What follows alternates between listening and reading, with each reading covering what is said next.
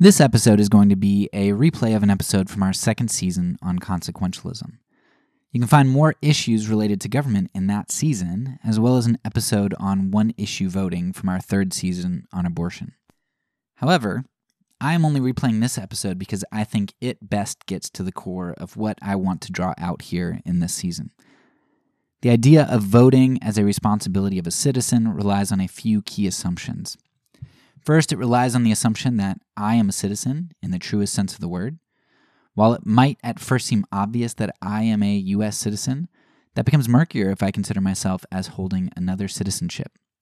When I go to Romania or when an ambassador goes to China, we don't vote in their elections or serve in their armies because we are resident aliens, even if we, we live there for a lifetime. As Christians, then, a big question about our responsibility in voting is where is our primary citizenship? And are we more ambassadors and resident aliens in our country of origin or citizens? Another big question is whether or not voting crosses a moral line. Is voting for a commander in chief, someone upon whom I am conferring the right to kill other people, is that crossing a moral line? Even if you're for war, if you understand that every president in our history has, uh, or at least our recent history, has um, basically committed war crimes and done horrendous things and uh, overthrown democracies and all kinds of stuff. Does that not bring into question whether or not uh, you can vote for somebody who you know is almost 100% certain to go uh, fight an unjust war? And am I participating in violence by seeking legislation which always has the sword behind it? I definitely don't get into all of the questions that I'd like to in this lengthy episode, but I think it starts a good conversation on the topic of voting, and it begins to help you see some of the moral issues as well as some of the issues of competing kingdoms. As I said, you can explore some of the other episodes on politics from the various seasons for more. So, with all that being said, let's go ahead and jump into the replay.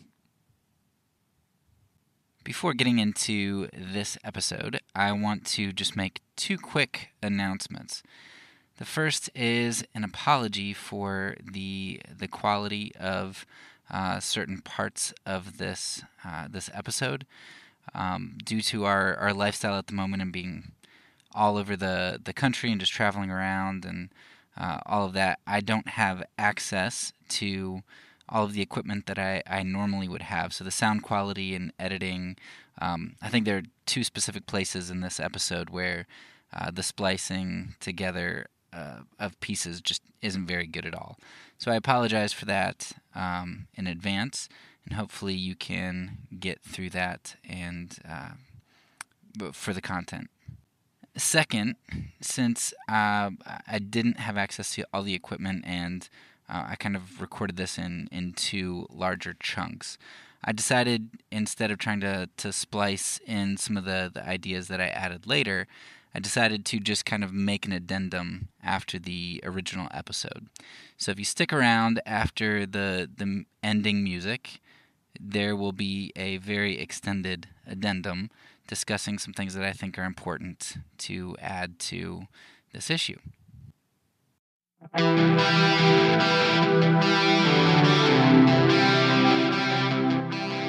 back to the Fourth Way Podcast. Today we are going to take a look at a very important issue, which is the idea of abstention from voting. Is it moral for Christians to abstain from voting? Do we always need to vote, or can we abstain? For this episode, we are going to be drawing from quite a number of other episodes, which I will link below. Uh, episodes like our discussion of Romans 13, especially the second part where we talked about the uh, how we apply uh, Rev, uh, Romans 13 to our lives, as, well as other biblical passages. Uh, our whole consequentialism series, which of course comes up so much, and a number of other episodes. So I'll make sure to link those below for your reference every week churches do great good in the community. Churches participate in so many different types of, of social activities, and it's it's a beautiful thing.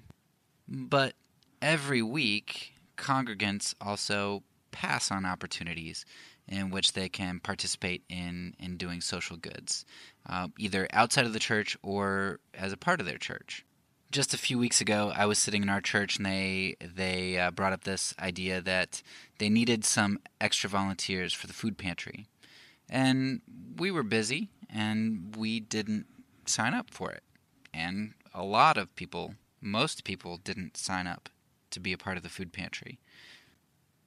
Uh, in that moment, I didn't criticize myself and feel guilty, and I didn't criticize anybody else either. Like, well, they should really volunteer for the food pantry. It was just an opportunity that presented itself, which, um, you know, we we passed on, and I assumed most other people passed on for legitimate reasons. You know, maybe we have really busy schedules, or maybe all of us are involved in a number of other things that are, are very important in building our community. Maybe we need that time for our family time. You know, who knows? But I just assumed that we all had good reasons for not volunteering. But last year I experienced something quite a bit different than what I experienced. Um, I'm sorry, it wasn't last year, it was a couple years ago. I experienced something very different than this experience in church when I didn't volunteer for the food pantry. See, uh, I argued that if election season rolls around and both major candidates and parties, or all all candidates and parties, seem evil, I argued that abstention should be an option for Christians. I didn't say you had to abstain um, necessarily, but if all of your choices are evil, I think it's a it's an option you need to have available to you in order to avoid evil. And that's that's essentially what I said.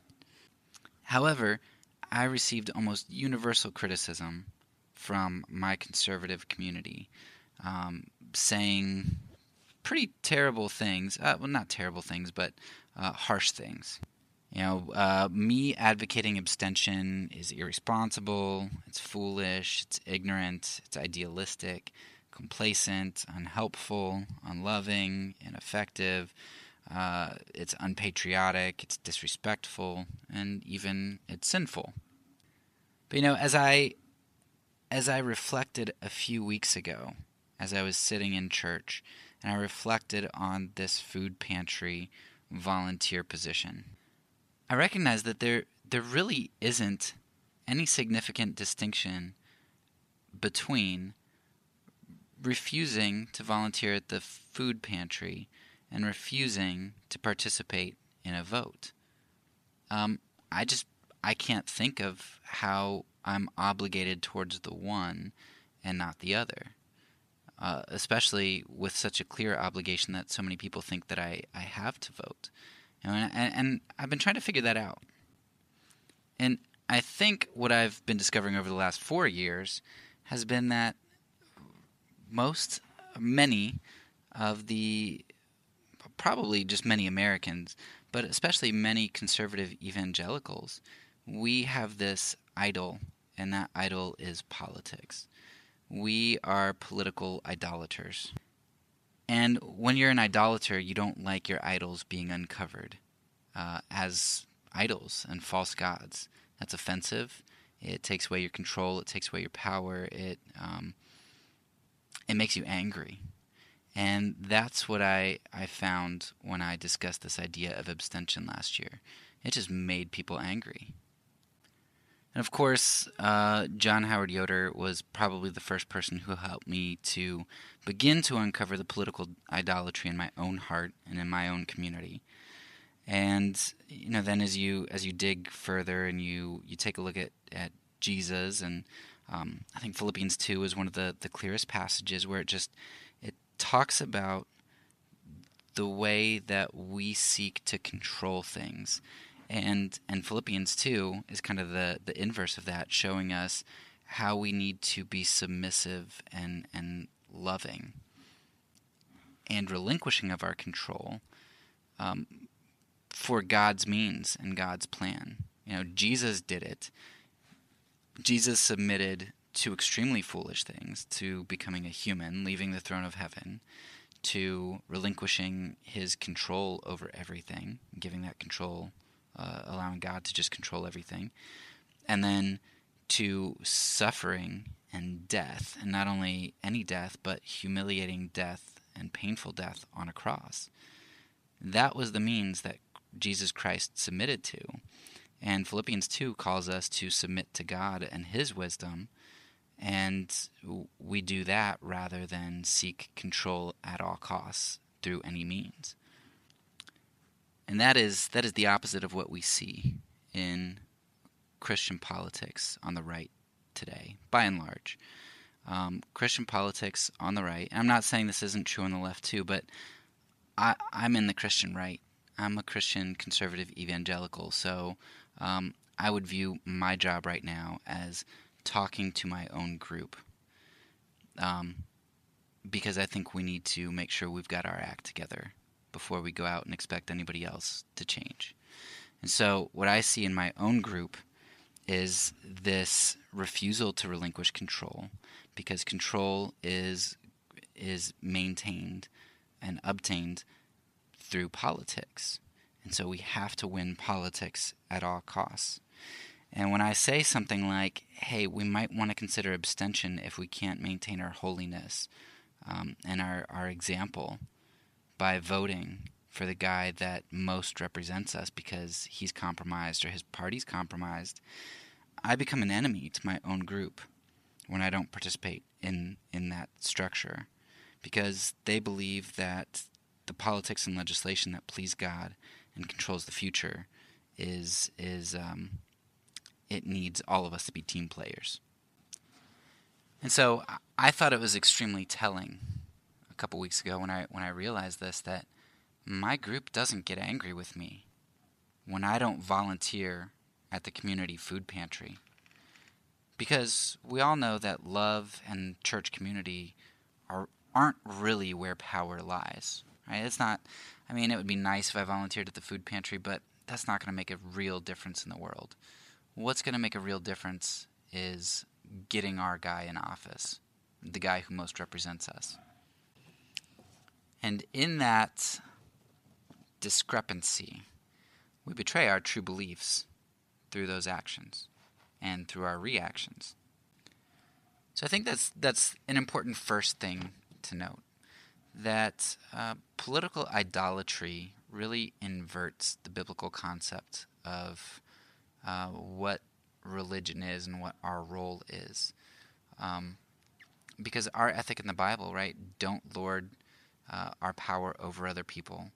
We're supposed to love and serve, and we're supposed to submit to God and His means. And morality is objective, and we don't compromise on it. We live holy lives as salt and light, um, so that we can be a sweet smelling aroma to people and not hypocritical, not compromised. And yes, there's grace when we fall, but our job is to live as a representative community, as ambassadors of the kingdom. And we don't compromise that, not even for our idols, for our idols who promise to give us power. You know, the funny thing about idols, though, is that while idols promise to give us power, they really don't. And a lot of times, if you just start to scratch under the surface, you begin to see how this is the case. Idols oftentimes can give us immediate power, something that seems like power. Uh, they often come across with, with great initial force. But as far as their their lasting effects and their, their true power to move beyond the surface of things and into the heart, idols don't have that power. Only God does. Only God can turn hearts of stone into hearts of flesh. And only God can bring lasting results, even turning evil into good. And you can just see this in, in voting, this this false power, this pseudo power. And when I voted in 2016, which I did, um, I got I think it was something like one 137 millionth of a say, and I had no meaningful interaction with another human being.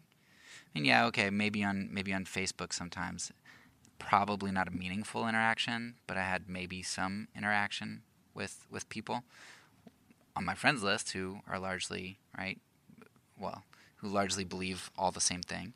Um, but one 137 millionth of a say without any meaningful interaction. And, and on top of this just minuscule say that I have in anything, um, if I believe that the realization of my vote is when my power is achieved, right? So when my vote actually accomplishes something, if my guy gets in office, if I believe that, then I really only have, let's say, a 50% chance of my action being meaningful at all. Because there's a 50% or so chance that a different candidate is going to win. So, in the whole process, I get a very little say. I have a significant chance that what I did will have zero impact at all. And in it all, voting is a discrete, infrequent, you know, once every four years for most people, and an oppositional process. It's a it's a process that seeks to um, it, it's, it's essentially coercive, uh, which I'll I'll put a link to Stanley Hauerwas making that argument below. But even if you don't believe that, right, it's it's a largely meaningless, discrete, infrequent process. Um, and if that's a process that you want to participate in, you can find a moral candidate and party and uh, and all of that and you want to participate in that that's fantastic but to elevate it to the place of God and power and control and duty and obligation that's a problem now compare that to if I would go and work in a food pantry if I commit to working in a food pantry even let's just say it's probably going to be a once a month thing I work in the food pantry once a month, building potentially lasting relationships of love through my service to those in need and to those who I will likely see with frequency. If I see these people once a month for a few hours at a time, they see me in an environment where I love them and I serve them, uh, biblical concepts here, um, what impact does that have? Whereas my vote, I have one 137 millionth of a say, likely will interact with nobody, and that say only matters if my candidate gets elected and can impact people's lives. Uh, I have the opportunity to directly impact people with biblical concepts on on a monthly basis, even on a weekly basis, or, or even a daily basis if you know, your schedule permits and, and that's what God calls you to. Yet, if you refuse to participate in one endeavor, the voting, you'll get blasted by a lot of people as being sinful or um, unpatriotic or not fulfilling your duty. But if you forego the other, working at a food pantry, that's your prerogative. Because we know that true power lies in politics, not in loving service. And I might be wrong about this, but voting sounds a lot like a lofty endeavor, but the practicality of the kingdom, I think, is is better served elsewhere. I'm not going to tell you that you're wrong for voting, because uh, I don't think I can make that case, provided that you're you're voting for a moral candidate and a moral party. But if you ask me where to spend your time, I'd rather have 10 million more food pantry workers than 10 million more votes. You know, votes may help to protect my freedom more, and it may mask evil through coercive legislation. But those things last as long as the president's term, and um, they don't change the heart. Loving service, though, to your community can transform hearts and communities if you believe Jesus Christ and what he said and, and his example. If living a life like Jesus is true power, then give me those 10 million food pantry workers instead of those 10 million votes. Okay, so I, am not really here to tell you that you shouldn't vote uh, at this moment. I'm, I'm not going to make that case right here. Um, what I all I really want to do is to show you why not voting should be an option and why it's an important option to have, especially when we're able to recognize today that evil abounds all over the place, and you might be forced to face that the only moral option is to abstain from voting for an evil. So let me leave you with, with four points, four uh, proofs, evidences, arguments for why I think ultimately abstention is is something you must consider. First, it is important to recognize that voting is one optional means among many. It's an option, not a duty. Yeah, I think of it kind of kind of like this. You know, if if uh, you go to a gym and you've got this gym membership, and you go in there and you think that you're you're awesome because you're you're in shape, and there's this other guy who doesn't have a gym membership, but he runs outdoors, runs on trails, runs marathons. And you ask him, "Hey, do you have a gym membership?" And he says, "No." You say, well, "You must really uh, be out of shape. You must be lazy." And that's just not true because he he exercises differently than than you do, but you're both exercising. You're you're both exercising your body. And that's kind of how I feel about people who, who say voting's a duty. Um, and in fact, with you know, with the marathon runner, the marathon runner could be in a lot better shape than the person who has the gym membership, but you know, uses it once a week. Um, that's how I feel about voting. You know, you've you've got people who once every four years they'll come into this season and they're like, you know, don't forget to vote, go out and vote. You know, I got my sticker, and and they get this sticker and they're vocal about voting once every four years right? They get their gym badge, they get their gym membership, and they, they put it on their shirt, and they did their duty. Um, but then you have the people who are working in the food pantries, uh, week in, week out, month in, month out, or whatever other services they're doing, and uh, they're putting in the time all year long, and they're the marathon runners, and I'm wondering why we have to have marathon run- runners and, and people with these gym memberships kind of arguing with each other that uh, about their physical condition, right? There, it's both. It's possible that both groups are physically fit, but at the same time, just because you have a gym membership doesn't make you fit. Just because you get that sticker once every four years doesn't mean you really did anything. But it makes people feel good to think that that's their duty. Because if that's your duty, I can do that once every four years and then um, feel good about myself. Now, of course, you have a lot of people who vote and might work at a food pantry or, or do some uh, some social work throughout the year.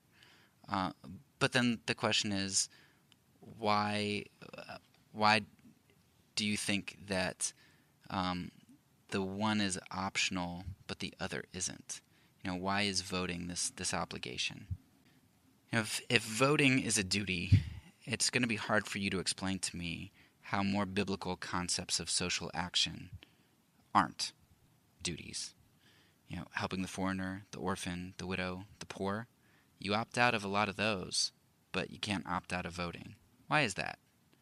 Why why isn't why don't we say, hey, instead of spending time researching this candidate and giving one 137 millionth of a vote to a candidate, I'm going to spend that time uh, working with orphans and widows. You know, the thing that James says is true religion. Why why isn't voting the optional thing and the other things the required things?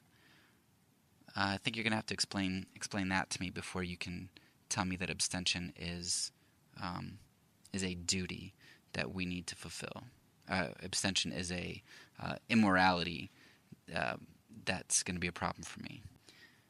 Now, uh, if you're easily offended, close your ears for the next for the next uh, like 30 seconds.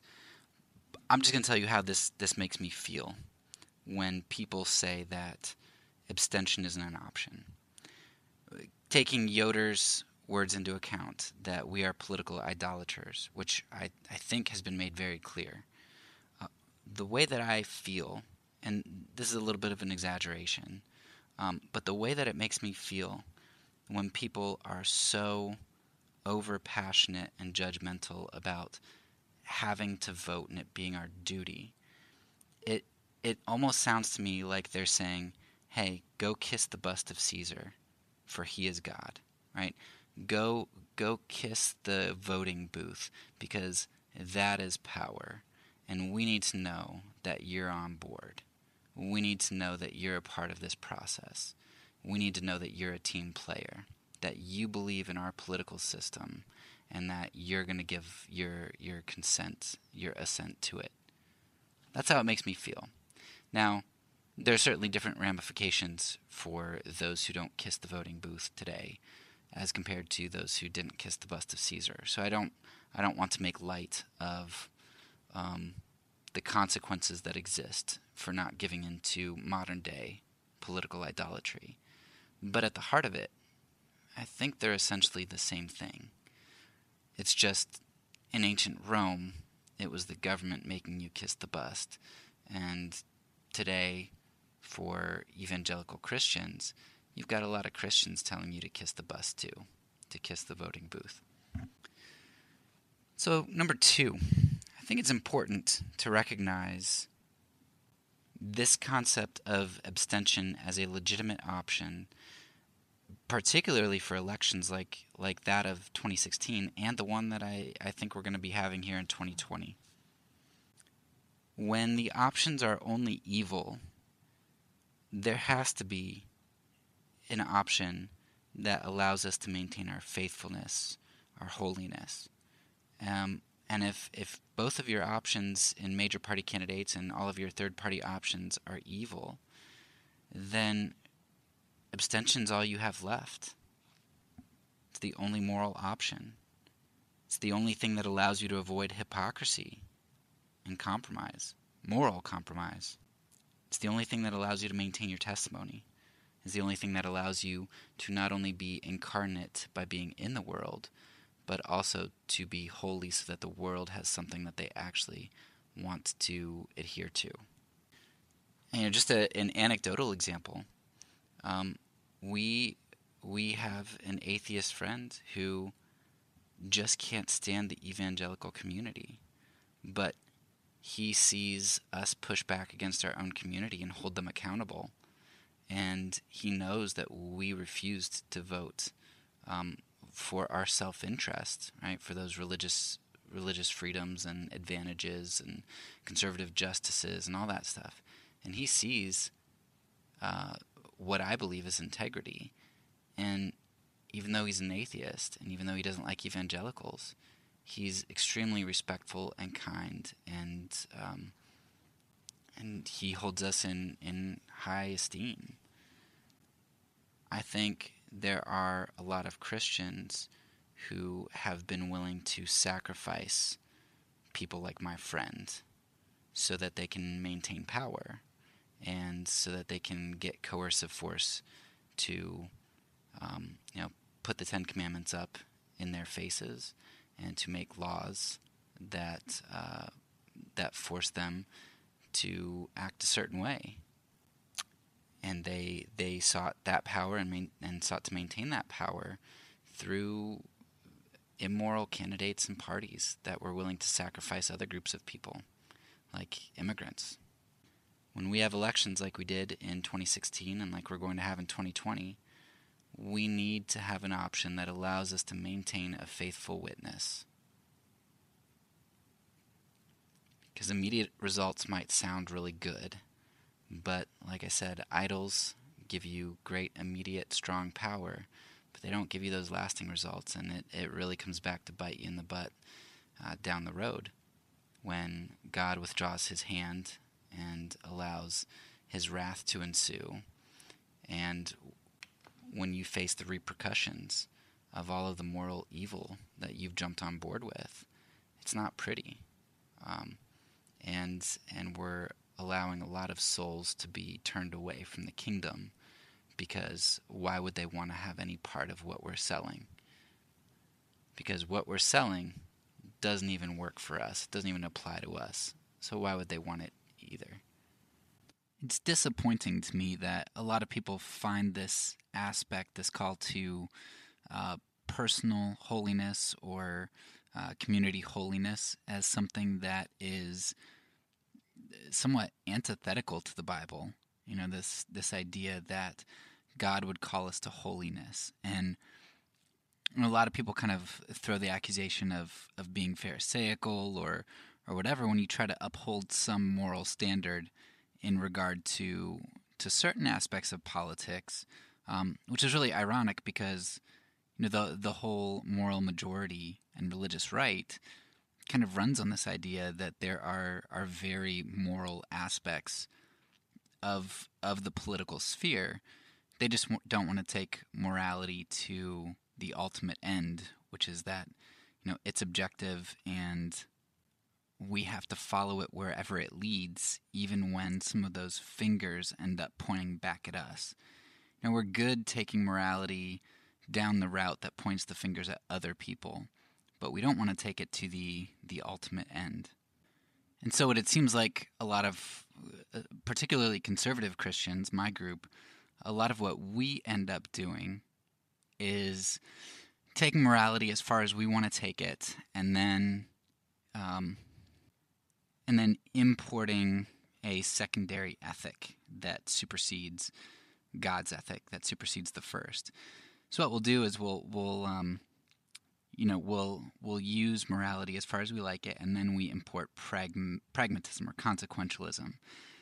We we think that the pragmatic ends up being able to overthrow some of these more biblically objective and and foundational doctrines or or moral commands. But you know, if you if you throw off personal holiness and community holiness, that that does a number on the Bible and a number on the Christian life.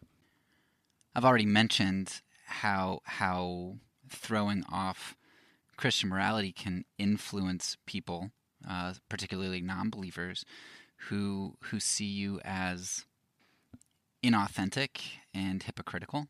You know, you, you ruin the kingdom in that manner.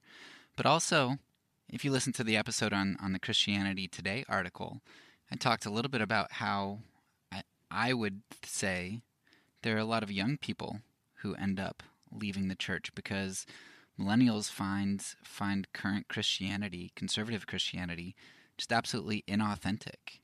Uh, because we don't hold ourselves to the same standards. We say one thing, but then we're willing to compromise on that for some imported ethic. When you look at the Bible, personal holiness and community holiness is huge. A, lot of uh, conservative Christians, I mean, all Christians, but, you know, once again, talking about my group, a lot of conservative Christians are are trying to say that they're doing the will of God by by trying to accomplish God's ends, even though they're throwing off his means. What's really interesting is if you look at the Bible and you just look specifically for the phrases God's will, you're going to find that God's will is almost always uh, pointed at this idea of personal holiness. Let's take a look at 1 Thessalonians 5 16 through 18. Rejoice always, pray without ceasing, give thanks in all circumstances, for this is the will of God in Christ Jesus for you. Pray, give thanks, right? 1 Thessalonians 4 3 through 8. For this is the will of God, your sanctification, that you abstain from sexual immorality, that each one of you know how to control his own body in holiness and honor, not in the passion of lust like the Gentiles who do not know God. That no one transgress and wrong his brother in this matter, because the Lord is an avenger in all these things, as we told you beforehand and solemnly warned you. For God has not called us for impurity, but in holiness. 1 Peter 2 for it is God's will that by doing good you should silence the ignorant talk of foolish people. Ephesians 5 15 through 20. Be very careful then how you live, not as unwise, but as wise, making the most of every opportunity because the days are evil. Therefore, do not be foolish, but understand what the Lord's will is. Do not get drunk on wine, which leads to debauchery Instead, be filled with the Spirit, speaking to one another with psalms, hymns, and songs from the Spirit, Sing and make music from your heart to the Lord, always giving thanks to God the Father for everything in the name of our Lord Jesus Christ. Micah 6 8. He has shown you, O mortal, what is good. And what does the Lord require of you? To act justly, to love mercy, and to walk humbly with your God.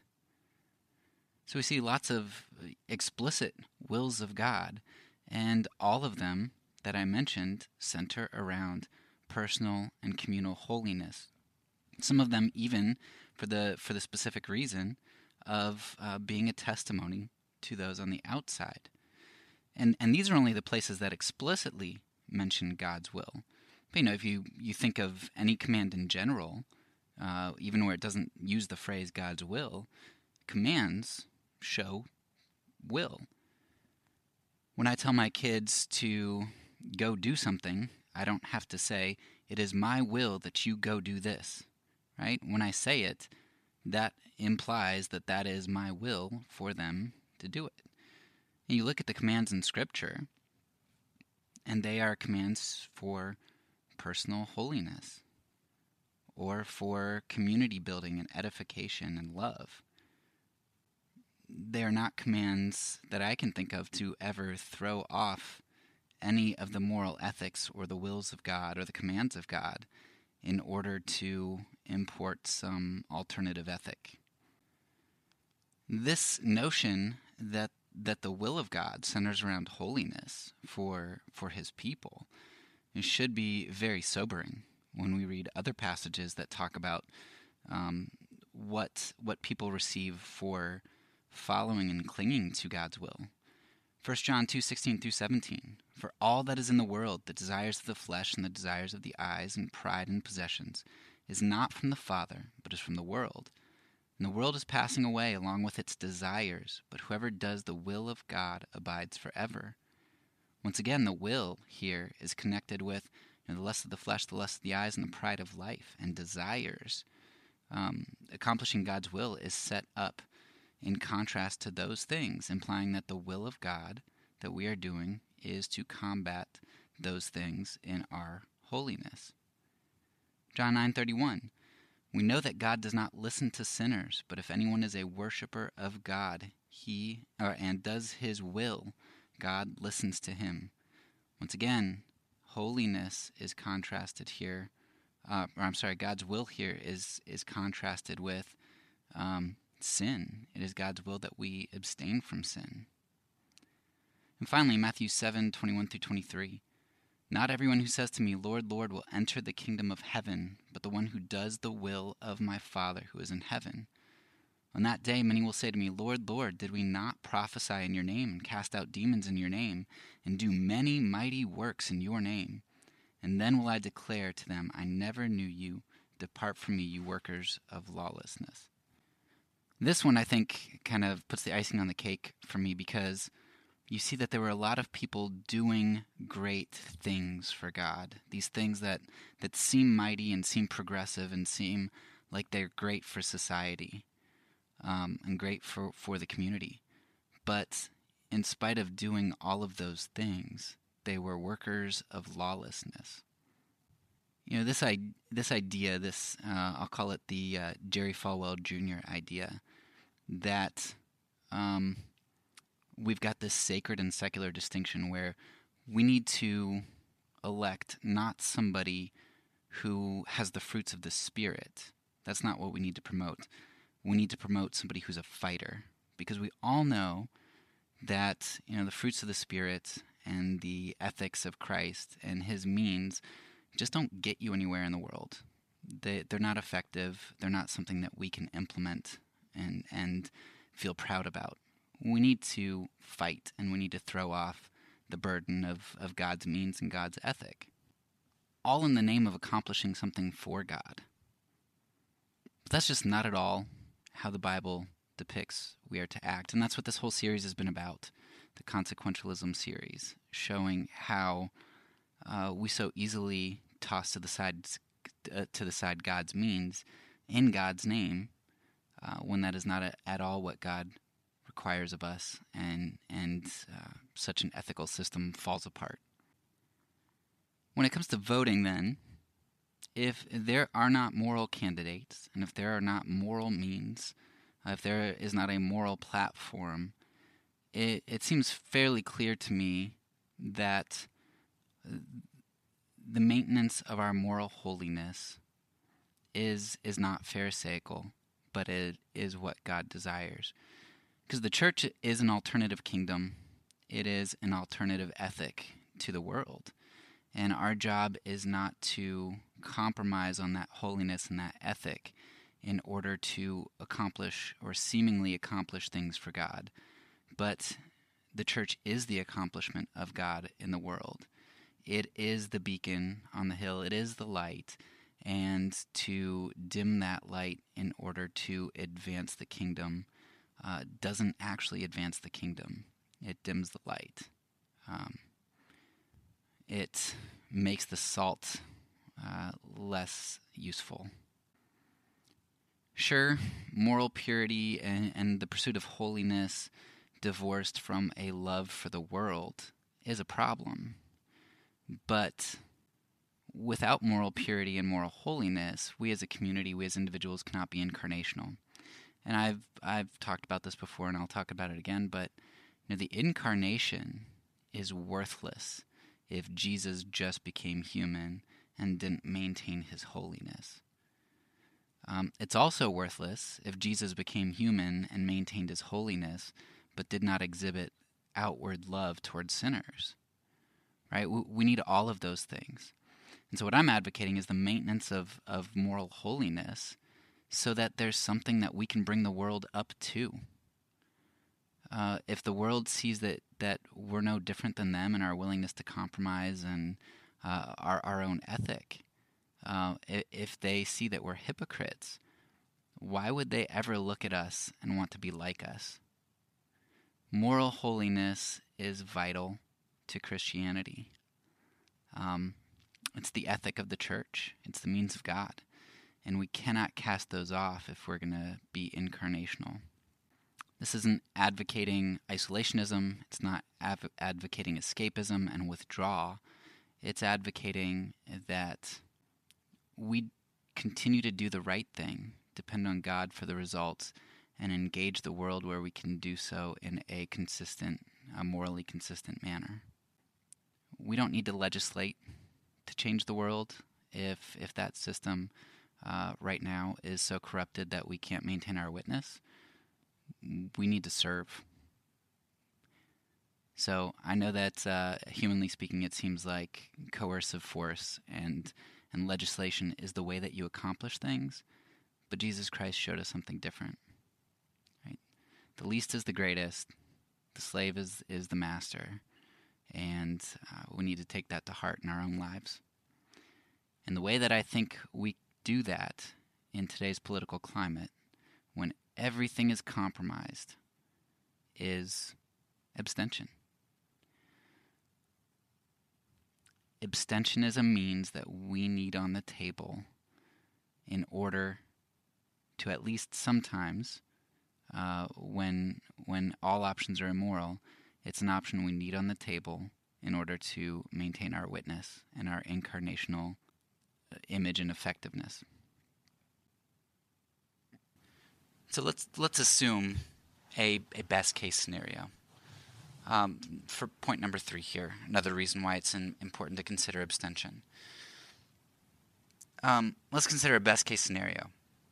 Let's say all of the parties and candidates are moral, or at least one is. So there's there's somebody that you can vote for.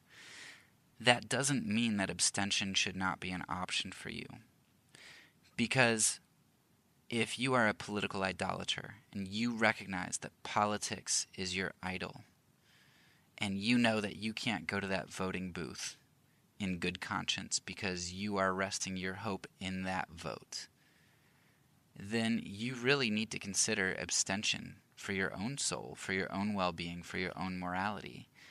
Because you going to vote and feeling like that's what gives you control and that's what power is, that's a sin. That's a problem.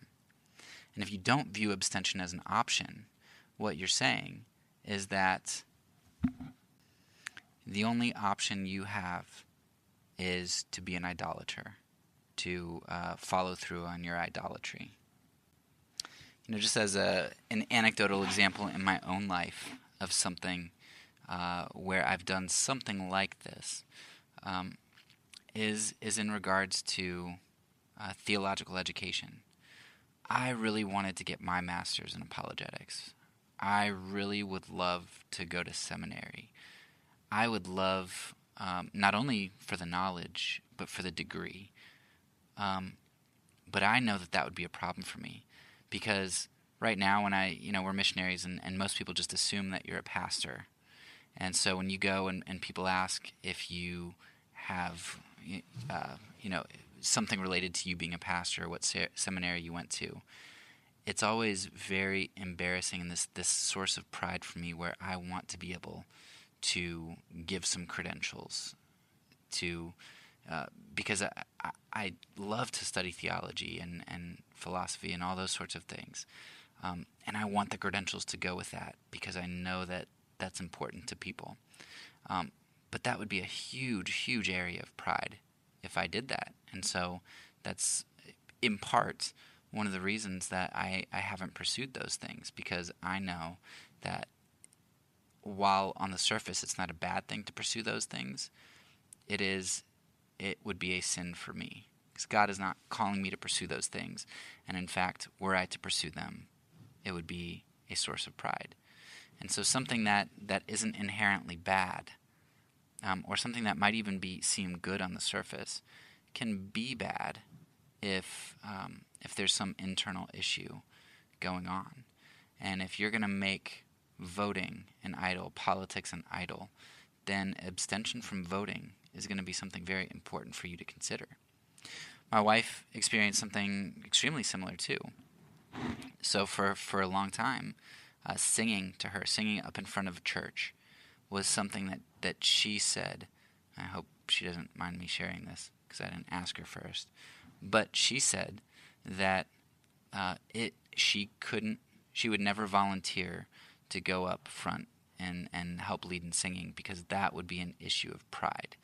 And every once in a while, somebody would stand behind us in church and comment on how beautiful her voice was, and she recognized the pride pride that was there, and she she didn't want to purposely walk herself into uh, into an activity that was going to um, force that pride uh, or or make her face that uh, or question her intentions for going into it. While she's recently been able to, uh, while God has kind of worked on her heart and she's been able to do that recently, for about a decade she wasn't able to do that.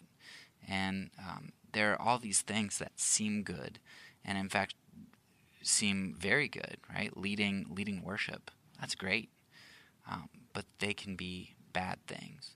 And I think that's true of voting. And if we don't give people the option to uh, to abstain, if we make it a moral duty, something that's not a moral duty, that's a problem, and we force people into sin.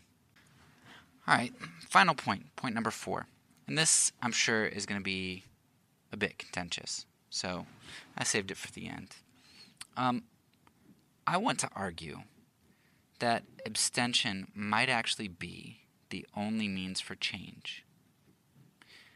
You know, a lot of people will say, "Well, okay, I can I can understand in your first three points that abstention might be important for our moral holiness and example." Okay, I, I can get on board with that, maybe. But most people think that if we resign ourselves to abstention, we do no good. And while I kind of shared how I think you can do long term good, like with uh, with our atheist friend and, and the example that we are to him, we don't know what that's going to produce 10 years down the road, 20 years down the road. We don't know what our example is going to produce. But I'm going to give you another way that abstention can actually be more beneficial and more efficient. So refer refer back to uh, episode three in our consequentialism series on the lesser of two evils. And I talked about one of the problems with embracing a lesser of two evils morality, uh, especially in politics, is if if I say, okay, we have two candidates, they're both evil, but one's less evil, I will vote for the lesser evil. We create a slippery slope morality because now that I've basically rubber stamped the evils that this individual did, I said, you know what? All your moral failings, all your your moral evils on your agenda, I'm willing to accept those so that I get these other things. At that point, you have lowered the bar for the things that you're willing to accept. And quite easily, you're able to qu- create a slippery slope morality, both from your own candidates as well as reactionary candidates from the other side. And you, you lower the bar of morality in politics by rubber stamping and approving candidates. It's in regard to this that abstention can send a political message. Now, how is it going to send a political message if I'm not voting? Right? That sounds really stupid. Well, let me give you a hypothetical. And and obviously I understand that this hypothetical will almost certainly not happen. But I want you to imagine if it did. So there are 17% of the voting population, uh, or maybe not the voting population, maybe just the population. 17% are evangelical whites. 8% of that population is under 30. Or 8% of the population is, is uh, white evangelicals under 30. So I want you to ask what would it look like had we abstained in 2016? What, what are some possibilities? Let me give you one possibility that can show you how abstention could potentially work. Now, obviously, I'm not saying it would have worked out this way, but I just want to show you that abstention isn't something that, that doesn't do anything. It's something that does have the potential to to do good. And especially if you are a Christian who's abstaining and you believe that God is sovereign and that God takes pleasure in your faithful obedience, then surely, even if this uh, this hypothetical that I give you is going to be something where you say, "Well, that's a long shot," it's not a long shot with God. Um, so here we go. Let's say that in 2016, all 17% of the evangelical white population would have abstained from voting. Trump would have lost by a landslide, it, uh, I think, um, because 80% of white evangelicals voted for him. So let's say you have 17% abstain from voting for President Trump. Well, then the world would have ended, right? Because Hillary Clinton would have won. Okay, Hillary Clinton wins she's in for four years. What happens to the Republican Party at that time? Rather than become more partisan, they go back to the drawing board and they say, why did we lose 17%, or, or I guess 80% of 17%, whatever that is? Why did we lose so many evangelical voters? Why didn't we get their votes? And they listen to the evangelical community who says, we're not going to vote for a guy so morally flawed like President Trump. We're not going to vote for a party that is going to talk about or treat immigrants and refugees the way that we that the way that you do. You're going to have to make some changes to get us back on board. And you know what? The next election, Republicans can't do it without conservative evangelicals. So what do the Republicans have to do? They have to find a better candidate a candidate who's not willing to compromise, who's not willing to uh, to have low blows, who's not willing to be, who's not morally compromised, they're going to have to make some policy changes, and they're going to have to make some personnel changes. And while you might have Hillary Clinton for four years, that next time around, you're going to have a candidate who better represents the Christian community. And not only that, but a candidate who, instead of polarizing people like President Trump did, is going to be more um, more palatable to the left, and that in turn is going to produce less uh, reactionary actions from the left, uh, and you're going to have probably better bipartisanship. So uh, that is a, a probably a, a, best case scenario, but you know I, I don't even feel like that sounds that unreasonable. If 17% of the evangelical, uh, if 17% of the voting base just stopped voting because the candidate was immoral and the platform was immoral, I guarantee you that platform's going back to the drawing board for the next election. and they're not going to have those compromises the next time around. You prevent that slippery slope of evil by f- refusing to rubber stamp it and condone it. And abstention, in that sense, is not something that does nothing, right? It's not this passive thing. And you see that we talked about that in consequentialism. We talked about that in pacifism. This false dichotomy that um, that people so often have, which is that if you refuse to engage in the powers we think you should engage in, you therefore do nothing, and that's just not true. You know, it's uh, it's a little ironic to me that we do, at least in in one regard, recognize that abstention is actually a an effective thing, or at least something that we think is important to partake in, and that is with financial abstention. There are a lot of Christians who withhold money uh, or abstain from giving money to certain um, certain businesses because of the things those businesses stand for, or the products that those those businesses um, sell. Whether that's because they were come from sweatshops or or taking advantage of some group of people. And we recognize that um, even if our, our financial abstention doesn't bring down a business, that it is important for us to partake or participate in abstention um, in order to help try to take down the business. But even even in light that that probably won't happen, to raise awareness about it with other people and get other people on board to start a movement.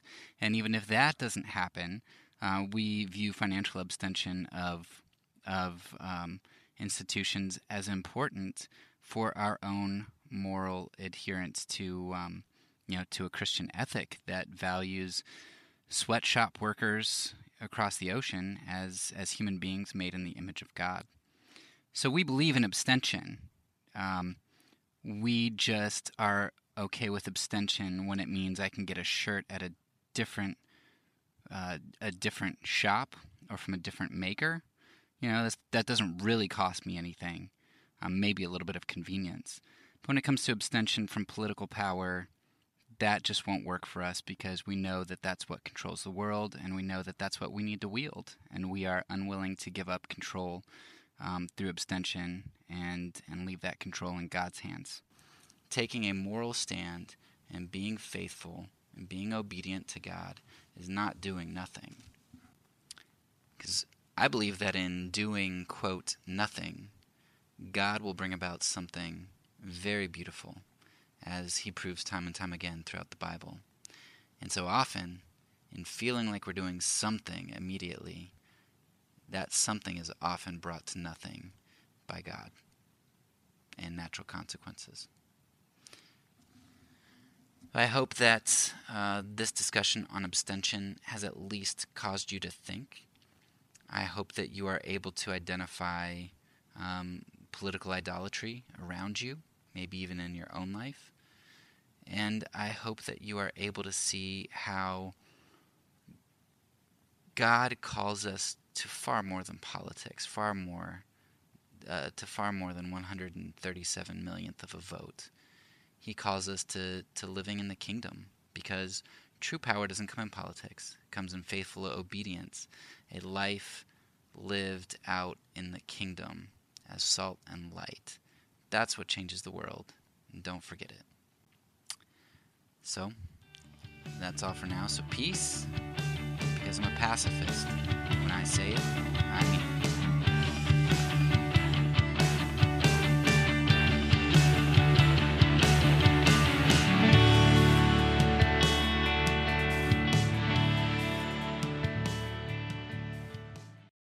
A few weeks ago, I was at a conference for um, missionaries who, who are returning from the states uh, or uh, to the states from other countries, and the, I mean, it was seasoned missionaries, those missionaries who were coming off the field, and it was their last time off the field, first time missionaries off the field, uh, and everywhere in between. It was a it was a pretty cool conference. Uh, just being able to talk with people from who had all different experiences, both because of the countries where they served, as well as just the the time that they've spent, uh, which differed between them. Um, it was just good to to be able to glean information and stories from a lot of varied sources.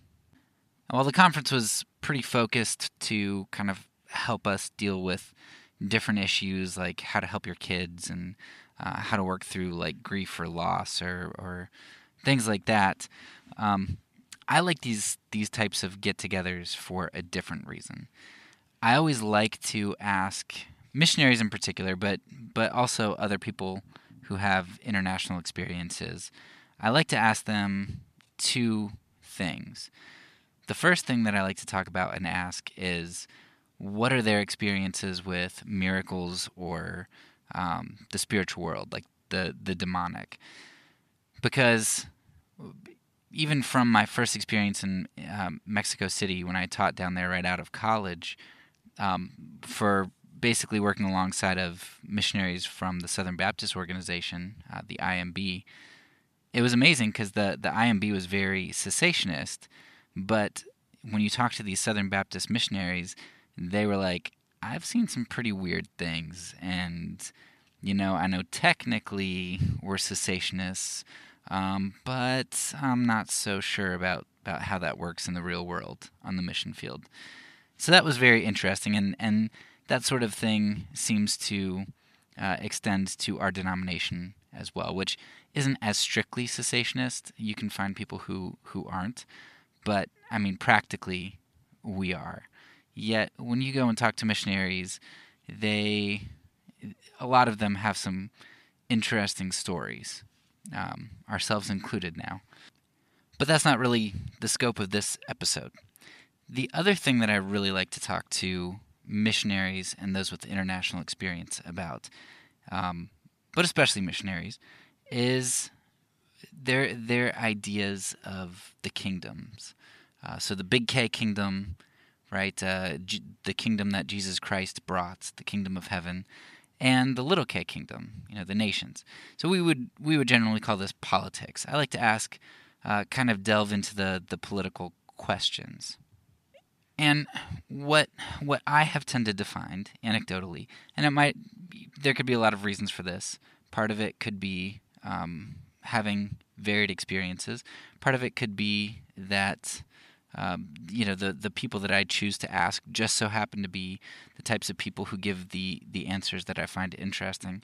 I don't know, but I do find it interesting that a lot of the answers that I get from people and a lot of the discussions that I have end up breaking the mold for um, what you would think individuals to be.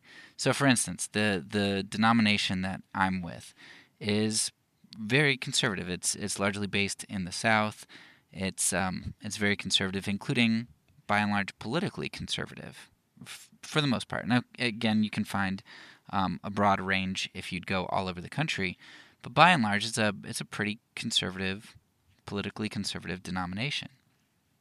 So you would expect to find among people that uh, among missionaries that that there would be a representation in similar fashion to to what the denomination seems to be, especially when you consider that a lot of the missionaries that are at these conferences are are older missionaries too, and so you'd think that they'd even be more conservative and more tend to be uh, the way that you would perceive the denomination as being. But what what I have ended up finding is that missionaries actually tend to be what uh, what people would consider more liberal, and that's that's a negative term the way that people throw it around. Unfortunately, and what I mean by more liberal is just um, more open to outsiders. I guess. Um, so I don't mean like liberal on on abortion and liberal on you know whatever name your name your moral issue well, I, I shouldn't say moral issue because um, you know immigration and other things are moral issues too.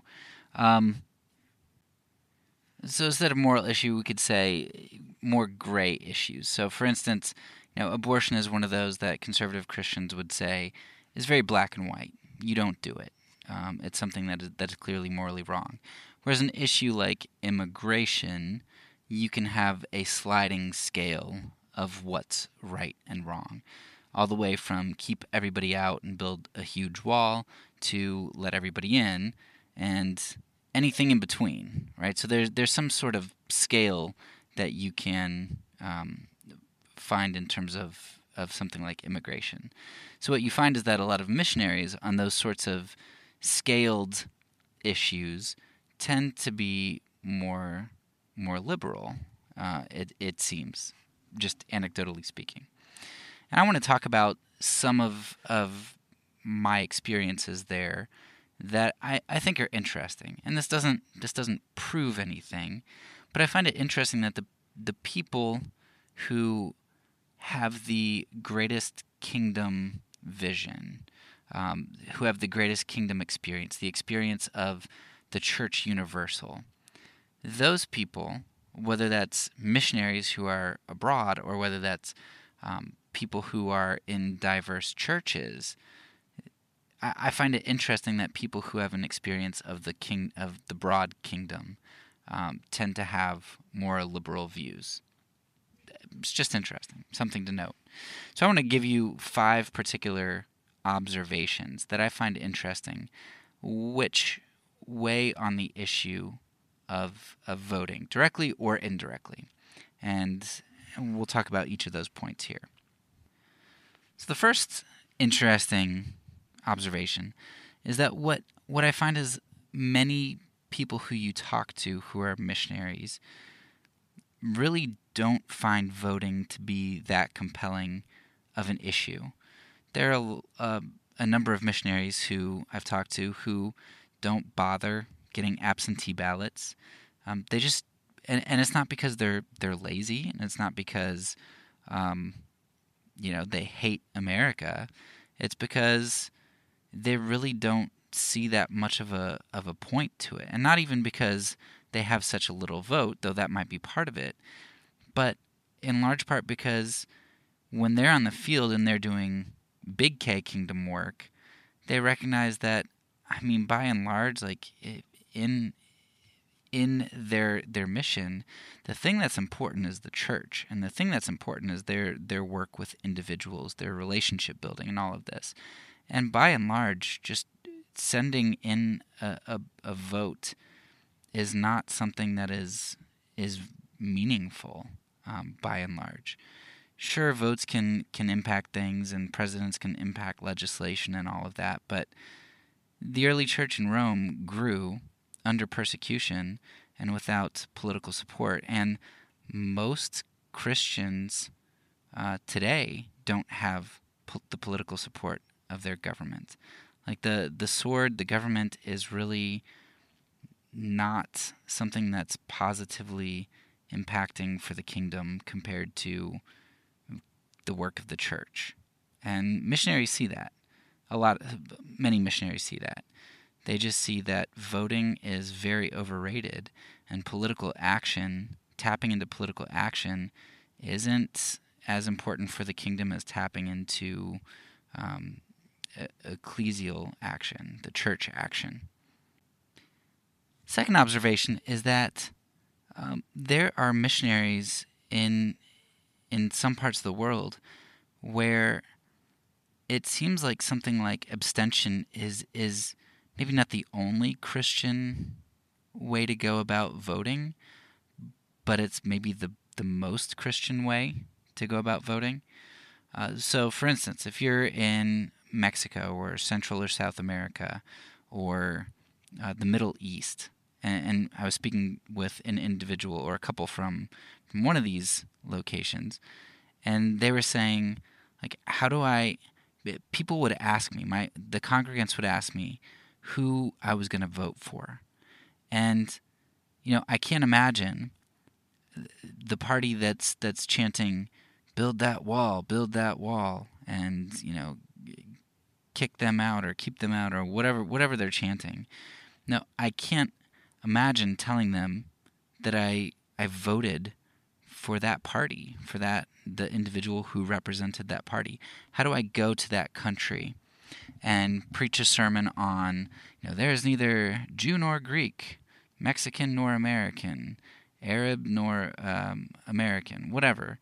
How do you go and you, you preach a sermon um, talking about our lack of distinction in Christ and how we're aliens in our nations and that that we're all united under one kingdom, we're one blood. How do you go preach a sermon on that and then tell people that you're with the guys who are who are chanting "Build that wall"? And these individuals also couldn't be with the party that uh, promoted abortion. So how do you how do you uh, go back to a congregation and and uh, and look them in the eyes, knowing that um, you voted for somebody who is little k kingdom minded?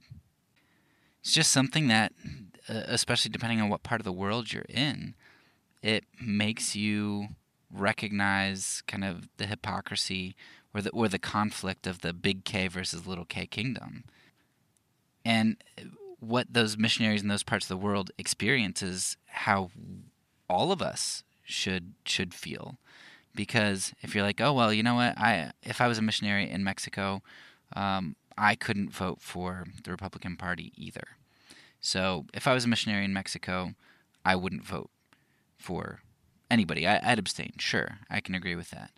But the thing is, why why does you being in Mexico really affect that? Why does you being uh, in the Middle East really affect that, or you being in South America? Well, why does that matter? Because you have whether you're a missionary there or you live your whole life in the United States, you have brothers and sisters who are in those parts of the world, and so when you when you side with the the group that's chanting "Build that wall," um, you you are chanting that against, or you are siding with that group against brothers and sisters of the Big K kingdom. Missionaries, especially to certain parts of the world, see this more clearly than uh, than the rest of us do. It's really easy for those of us who are stateside to have these neat parameters of what it means to vote Christianly. Um, but when we bring in these ideas of every tribe, tongue, and nation, and the Big K kingdom, and uh, being aliens here, but uh, residents with, with Christ and His people as the body, the church, that's uh, that that should impact the way that we look at things, and surely abstention, at least for the people who who are present and can't lose their, their witness and their testimony and, and show hypocrisy, at least those people you can understand abstaining. Third, uh, a third thing that I find interesting.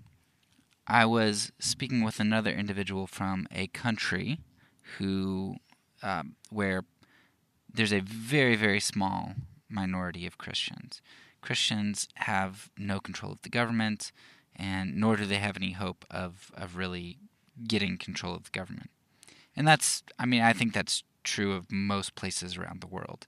Most countries, Christians don't have access to control history and to control policy through the government. Um, and so it is, it is a bit arrogant for us as Christians to place so much weight on government, thinking that, that that's really how things are done when most of the world through most of of history has not had that grasp at power. Jesus didn't. The early church didn't.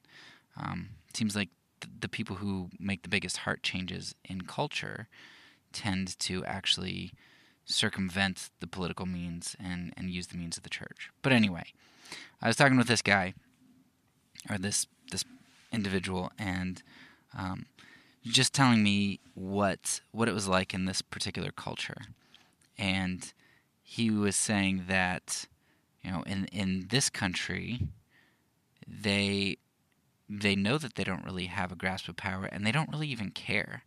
So that's that's not even something that they they really wish to change. It's like well, essentially like metaphorically, Nero's in power. Why would we want to either try to be Nero, be a Nero, or why would we want to really work with Nero? Um, that's that's not our call. Our call is to be the church.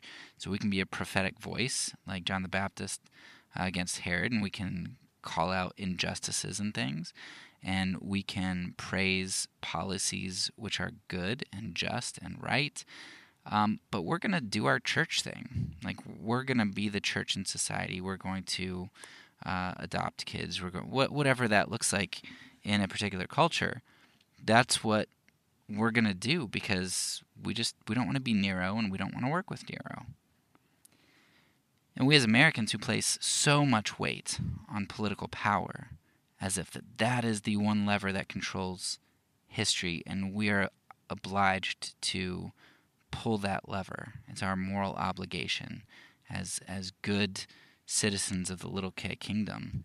And because America's a Christian nation, you know, by being a good citizen of the little K kingdom, I'm also a great citizen of the big K kingdom. Uh, that that's just a really arrogant viewpoint and a viewpoint which goes against the grain of most countries uh, through most of human history. So, believe it or not, there are other Christian perspectives out there than the American Christian perspective.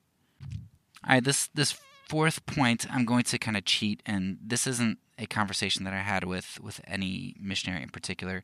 I actually gleaned it from I was listening to a podcast, uh, which was an interview of another podcaster whose name is Justin Brierley from the Unbelievable podcast, and they were talking to him about his his perception or the the UK's perception of the last American election. And now you need to understand that Brierley and and the people who listen to him, like he's a pretty conservative Christian, like they're evangelicals um, that that he's representing. And he he said, look before before the last election cycle in the United States, we in the UK, we we evangelical conservative Christians, we thought that you know the only major difference between American evangelicals and and us was a little bit of language, um, that and maybe a little bit of food preference. But he said after the last election, we realized that we are worlds apart on on our political theology and philosophy. Like we just we were flabbergasted by um, not only the candidate who evangelicals supported, but the way in which they supported them, uh, him, the party, and the president, and how they lauded him and defended him tooth and nail.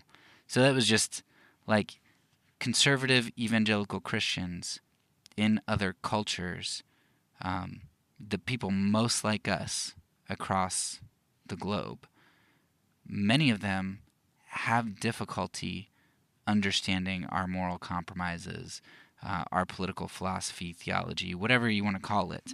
They just they don't understand um, our our thinking on on these issues, and so you can you can take that one of two ways. You can take that as well. A lot of the rest of the world's just wrong, and our version of Christianity is is very insightful, and everybody should fall in line. Um, or you can take it as like if there are a lot of other other places across the globe that are viewing politics and and the moral choices differently maybe there's some moral blindness that we have in our culture um, maybe there's some moral idolatry, political idolatry that we have that other cultures are able to see, and we should take note of, and we should listen to them, and we should at least move forward very carefully. Um, and that seems to me to be a better response than to kind of go with the stereotypical arrogant American thing and just plow through it because you know we're strong, we're tough, we're right. Um, and we know how to bash through things. So, kind of going with point number three, I just find it really interesting that that there are a lot of people, the people who are most like us across the world.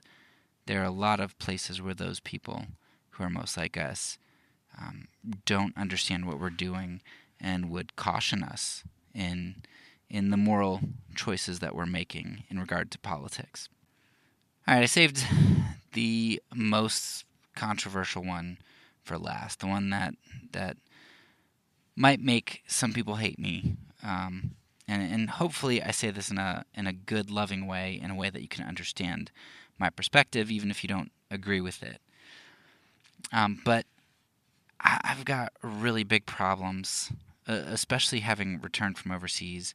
Um, I just see it more and more. I've got really big problems with with our nationalism here in the United States, and I, when I say nationalism, I know that those that word is loaded now, and a lot of people mean white nationalism, and that's not what I mean. I mean basically worship of country. It's different than patriotism. It's different than liking America and and liking that we get to live here, and and some of the benefits that that brings. I'm talking about worshiping country, and uh, something small, and you might think is is trivial, but a small place that I noticed that is it's really weird to come to the United States and to see American flags in churches. That's just weird. I don't see that anywhere else. Like, uh, and and I haven't been to that many places, but talking with other missionaries who've been to a number of places, like that's that's strange. You don't see that in the churches across the globe, by and large. You don't see national flags in churches. And in the United States, it's it's very strange to me because we also fly Christian flags at, at some of the churches. Uh, if you're going to fly an American flag, a lot of churches also fly a Christian flag. But what's so strange about that is the American flag, and I'm, I'm sure there are laws or something that tell you you should do this, but the American flag gets prominence. Like, how weird is that? Why would you fly an American flag if you have to give it prominence over the Christian flag? You know, I would either fly just the Christian flag or fly no flag. But it, it says a lot when when you give prominence to your, your country's flag over your savior's flag, your religion's flag. Like it's a it's a very small detail and that you can say is really trivial, but it seems quite symbolic of the way that things actually are whether you think it's that way or not. Like that's that's what we see when we when we come to the states. Like we see how it, that flag priority is really something that is that is insidious and is in the church.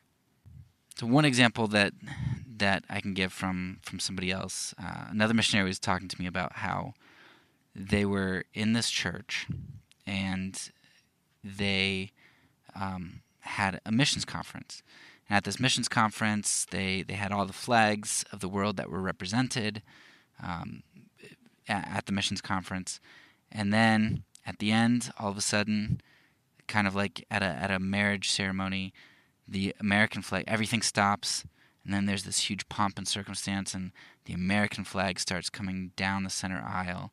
And spontaneously, without anybody telling people to do this, everybody rose to their feet and started singing the national anthem, just bellowing it.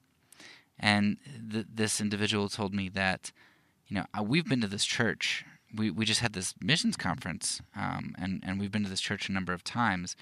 And he said, you can easily hear your own voice when you're singing hymns. Like you just sit there and sing, and, you know, try not to be too loud. But he said, man, when that American flag came down the aisle and everybody spontaneously stood up, there's just this pride and this glow, and everybody was just bellowing the national anthem.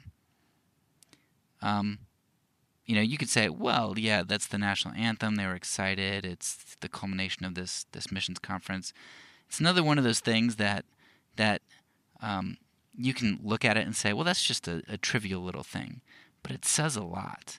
And there are lots of, quote, trivial things that really add up to not being very trivial. Um, because it's it's something that you see over and over and over again in words, in symbols, in actions. We just we worship the country. You know, in fact, the the thing that I as a missionary worry about the most isn't nobody cares about theological issues because you know I'm on board theologically with with the churches that support us. Um, we communicate very well with churches that support us, but we've had some pushback, um, and there have been some issues in regard to politics, like in, in regard to things that are perceived as questioning the Christian party, you know, the, the party that's perceived as Christian, or um, American sorts of things. Um, that's where where people have the biggest issues, um, which is just sad, but but interesting. One of my personal experiences in regard to to this kind of weird nationalism was last Veterans Day. I was in a, a church and probably about three or four hundred people there, and they wanted to acknowledge all of the veterans. And so they had um, the the veterans stand up, probably 30 to 50 in this congregation because it was an older congregation. Um, so there were uh, some, a lot of Vietnam and Korea vets, especially. But I, it just, especially after having done the, the pacifist episodes, it was just really interesting. Like I, I was thinking, would they have would they have done something like this in the first couple hundred years of of the early church. It just seems weird that they'd say, okay, everybody who was willing to go out and kill your enemies, stand up. Right? And and would everybody have stood up with, with pride? I don't think so. Um, and part of that was because they, they took Jesus' word seriously, but the, the other part of that is because they recognized that um, Christians were in every nation. There was a big K kingdom, and it wasn't about the little K kingdom. And you might think that I'm being sacrilegious right now because I'm I'm kind of um, speaking out against the United States at the moment, and I'm really not trying to bash the United States. I'm trying to bash nationalism. Uh, but I, I think I can kind of show you that that this is a strange thing to do, this Veterans Day thing in church. Because can you imagine if there was, and, and I'll take a, a, war that shouldn't be controversial, but but is is one where we clearly were wrong. The the Iraq War, right? The the second one, weapons of mass destruction. There there weren't weapons of mass destruction. We went in and we violated um, Iraq and killed tens of thousands, if not hundreds of thousands, of civilians. Now, I would say that the Iraqis were justified in in fighting back against us. You know, if you're going to go from just war perspective, we went in for no good reason and they fought back against us.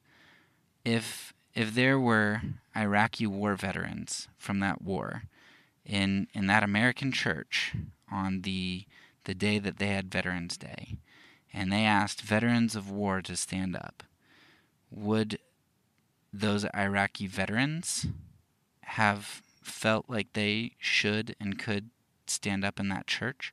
Like, were we, are we acknowledging all people who fought, or are we acknowledging basically Americans who fought? And in particular, if you were in the Iraq War, Americans who fought in an unjust war. I mean, either answer you give is, is going to be really strange because if you say that only Americans should stand up, and here we have an example of, well, actually, the, the Iraqi would would be the one who is justified, and the American not justified um, in the in the sense of participating in an unjust war. Um, that's that's going to be weird. Nobody's going to want to give give that answer because you recognize that if you have only the American stand up, um, and and you recognize that the church is is universal, and you recognize that that there are injustices that we we do. Um, that that would be really hard to have just the Americans stand up to justify that. But at the same time, if you want to keep violence and keep war and keep this idea of um, American superiority and American importance in the world, then to say that you want the Iraqi and the American to stand up, I can't imagine that people in that congregation would have genuinely cared about th- this idea that, um, you know, about celebrating people who were fighting for other countries. But if, if our concern is a fight for justice and, you know, fighting for the good, why should it matter if somebody's an American or not an American? Why shouldn't we celebrate everybody? But that would be weird to have an Iraqi and American who are Christians who were both trying to kill each other in war.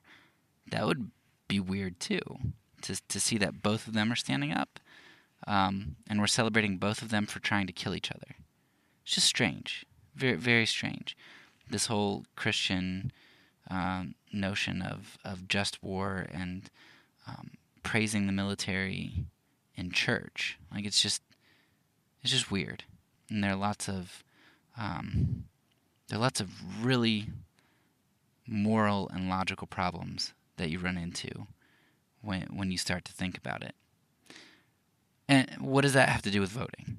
Well, this this last point isn't really directly related to voting. It's more of just kind of um, several examples that I think highlight this nationalism and this this strange way that we we worship our country, we worship the system, which which includes the army, but also includes the political system.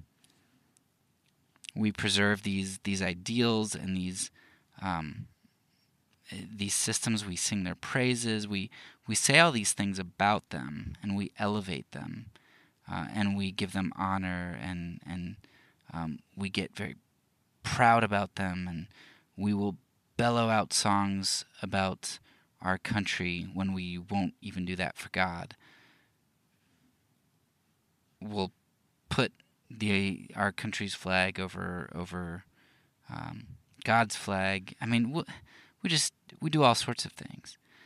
And so when it comes to the the issue of voting, I think we have to take a, a big look at all of the ways that we uh, we buy into this this system as power and this system as as honor.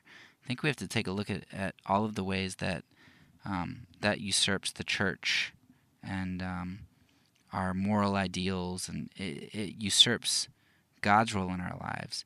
And I think we have to to be very cautious about how we make the United States an idol, and then we have to ask ourselves: Do we do that with voting as well? do we think that voting is this mechanism that will save us? Do we think that voting is this honorable mechanism that um, that just has all of these wonderful attributes conferred to it because it it uh, elevates this this incorruptible system that uh, that provides us with freedom and salvation? I think we do. I think if you look at the language of voting, you look at the way people treat it, you look at the way people talk about it. Now, voting voting is an idol, and, and we worship it. Just like we we uh, tip our hand in all of these other examples that I, I mentioned. So, in the end, this very extended addendum does not prove that abstention is the right thing to do all the time, um, or even sometimes. I, I think I've already kind of laid out that case in the in the main episode. The addendum, more so, is to show you that the world's a lot more complicated, and the kingdom is a lot broader than our American viewpoint. And when you only try to understand things from the American viewpoint, and the American viewpoint which we've been indoctrinated with. I mean, every country does their indoctrination, so this isn't something specifically against the United States. I'm just saying you're you're in it. I'm in it. I grew up in it.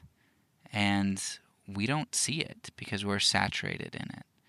And I think that's one of the blessings of being a missionary um, and one of the blessings that you can have of talking to others who do missions and going to a church that's diverse, right? That I, I think there are a lot of benefits that you get from diverse viewpoints if you can avoid just labeling labeling them as liberal or whatever else you're going to label them so you can dismiss them. Hopefully, this addendum has been helpful just to, to kind of get some other perspectives on um, on some things that you might consider.